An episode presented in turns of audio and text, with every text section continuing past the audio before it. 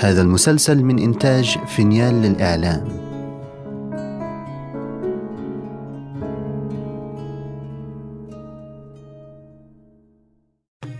كان يا مكان في بعيد البلدان. ملك يسهر ولا ينام إلا على قصص الإنس والجان.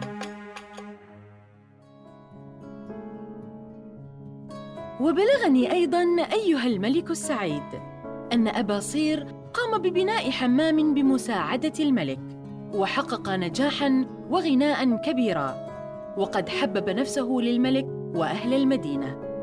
وهذا ما كان من أمر أبي صير. أما أبو قير فإنه لما سمع جميع الخلائق يلهجون بذكر الحمام وكل منهم يقول إن هذا الحمام نعيم الدنيا بلا شك. إن شاء الله يا فلان تدخل بنا غدا هذا الحمام النفيس. فقال أبو قير في نفسه لا بد أن أروح مثل الناس وأنظر هذا الحمام الذي أخذ عقول الناس. ثم إنه لبس أفخر ما كان عنده من الملابس وركب بغلة وأخذ معه ثمانية خادمين أربعة يمشون وراءه وأربعة قدامه وتوجه إلى الحمام. ثم إنه نزل في باب الحمام. فلما صار عند الباب شم رائحة العود والند ورأى ناسا داخلين وناسا خارجين. ورأى المصاطب ملآنة من الأكابر والأصاغر فدخل الدهليز. فرآه أبو صير فقام إليه مترددا. فقال له أبو قير هل هذا شرد أولاد الحلال؟ وأنا فتحت لي مصبغة وبقيت معلم البلاد وتعرفت بالملك. وصرت في سعادة وسيادة. وأنت؟ أنت لا تأتي عندي ولا تسأل عني. ولا تقول أين رفيقي. وأنا عجزت. عجزت وأنا أفتش عليك. وأبعث خدامي يفتشون عليك. في الحانات وفي سائر الأماكن. فلا يعرفون طريقك. ولا أحد يخبرهم بخبرك. أما جئت إليك وعملتني لصا؟ وضربتني وهتكتني بين الناس فاغتم أبو قير وقال إيه، أي شيء هذا الكلام؟ هل أنت الذي ضربتك؟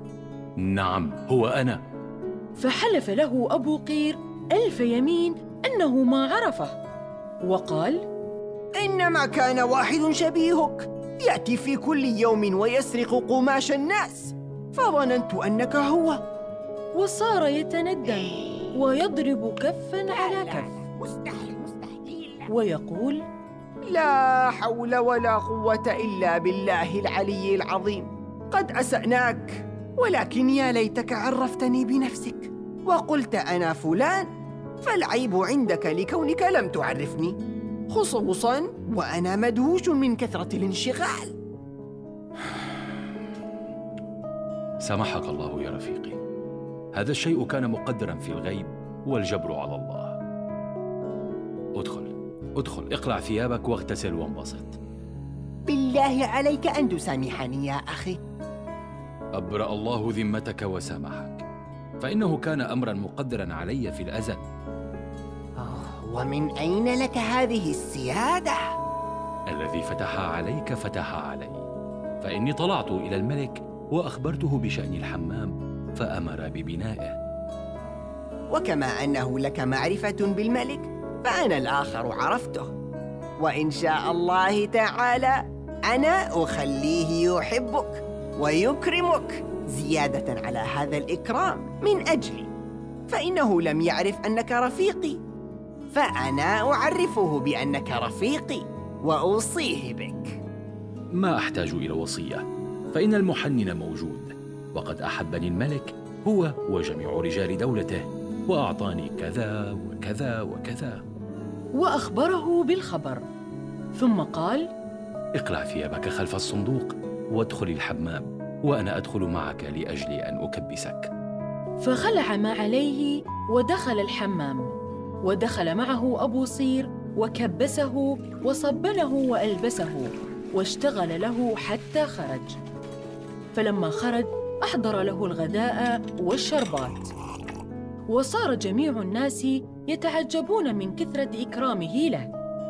ثم بعد ذلك أراد أبو قير أن يعطيه شيئا فحلف أبو صير أنه لا يأخذ منه شيئا وقال له استحي من هذا الأمر. أنت رفيقي وليس بيننا فرق. يا رفيقي والله إن هذا الحمام عظيم. ولكن صنعتك فيه ناقص وما نقصها؟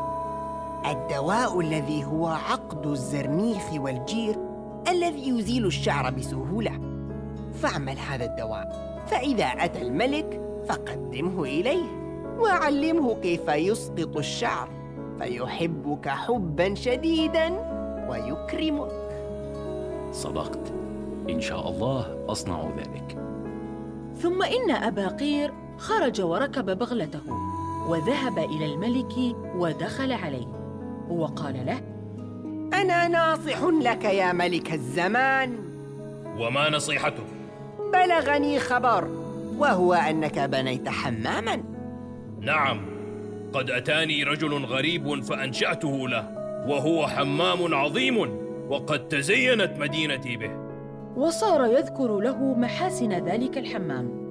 فقال أبو قير وهل دخلته؟ نعم. الحمد لله الذي نجاك من شر هذا الخبيث. عدو الدين وهو الحمامي. وما شأنه؟ اعلم يا ملك الزمان أنك إن دخلته بعد هذا اليوم فإنك تهلك. لأي شيء؟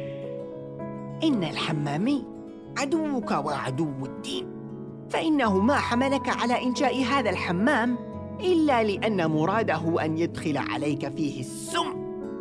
فإنه صنع لك شيئا وإذا دخلته يأتيك به ويقول لك هذا دواء كل من دهن به نفسه يرمي الشعر منه بسهولة.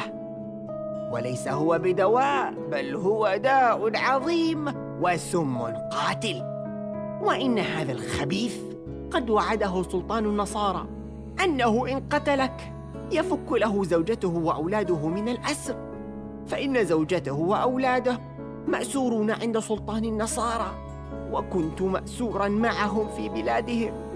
ولكن أنا فتحت مصبغة وصبغت لهم حوائجهم فاستعطفوا علي قلب الملك. فقال ملكهم أي شيء تطلب؟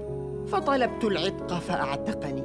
وجئت إلى هذه المدينة ورأيته في الحمام فسألته كيف كان خلاصك وخلاص زوجتك وأولادك؟ فقال لم أزل أنا وزوجتي وأولادي مأسورين حتى إن ملك النصارى عمل ديوانا فحضرت في جملة من حضر وكنت واقفا من جملة الناس فسمعتهم فتحوا مذاكرة الملوك إلى أن يذكروا ملك هذه المدينة. فتأوه ملك النصارى وقال ما قهرني في الدنيا إلا ملك المدينة الفلانية. فكل من تحيل لي على قتله فإني أعطيه كل ما يتمنى. فتقدمت أنا إليه وقلت له إذا تحيلت لك على قتله هل تعتقني؟ أنا وزوجتي وأولادي. فقال الملك نعم. أعتقكم وأعطيك كل ما تتمنى ثم إني اتفقت وإياه على ذلك وأرسلني في غليون إلى هذه المدينة وطلعت إلى هذا الملك فبنى لي هذا الحمام وما بقي لي إلا أن أقتله وأروح إلى ملك النصارى وأفدي أولادي وزوجتي وأتمنى عليه فقلت وما الحيلة التي دبرتها في قتله حتى تقتله؟ قال لي هي حيلة سهلة وأسهل ما يكون فإنه يأتي إلي في هذا الحمام وقد اصطنعت له شيئا فيه سم. فإذا جاء أقول له خذ هذا الدواء وادهن به تحتك فإنه يسقط الشعر. فيأخذه ويدهن به تحته فيلعب السم فيه يوما وليلة. حتى يسري إلى قلبه فيهلكه والسلام. فلما سمعت منه هذا الكلام خفت عليك لأن خيرك علي وقد أخبرتك بذلك. فلما سمع الملك هذا الكلام غضب غضبا شديدا وقال للصباغ أكتم هذا السر. ثم طلب الرواح إلى الحمام حتى يقطع الشك باليقين. فلما دخل الحمام تعرى أبو صير على جري عادته وتقيد بالملك وكبسه. وبعد ذلك قال له يا ملك الزمان إني عملت دواء لتنظيف الشعر التحتاني. مم. أحضره لي. فأحضره بين يديه فرأى رائحته كريهة فغضب وصاح على الأعوان وقال أمسكوه! انتظر ما هذا؟ لما؟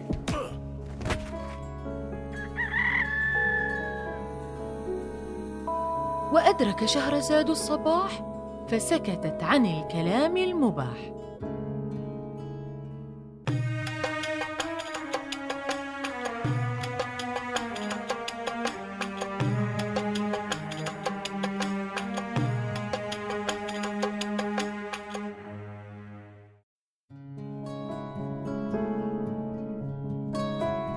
إذا استمتعتم بهذه الحلقة لا تنسوا الاشتراك لبث المسلسل ومتابعتنا على جميع منصات السوشيال ميديا.